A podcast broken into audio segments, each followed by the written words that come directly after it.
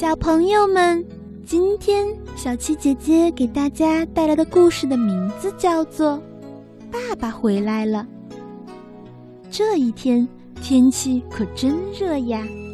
下班了，三个爸爸从厂里出来，脸都是红红的，汗水直往下淌。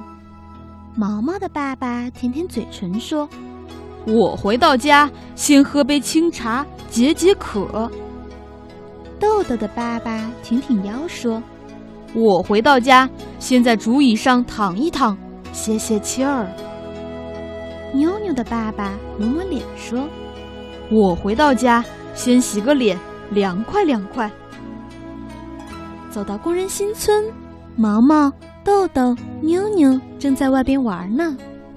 毛毛眼睛最尖，一下子就看见了爸爸。爸爸回来了。他跑过去，拉住爸爸的手提包。爸爸，今天这么热，你怎么没有给我买雪糕呀？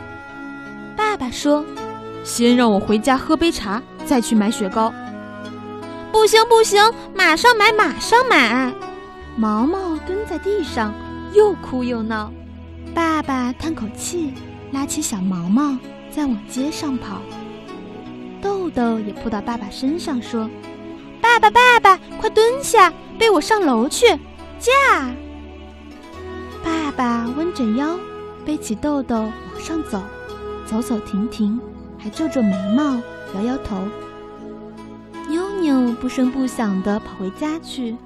爸爸刚进门，妞妞递上一块凉毛巾，还撒了花露水儿。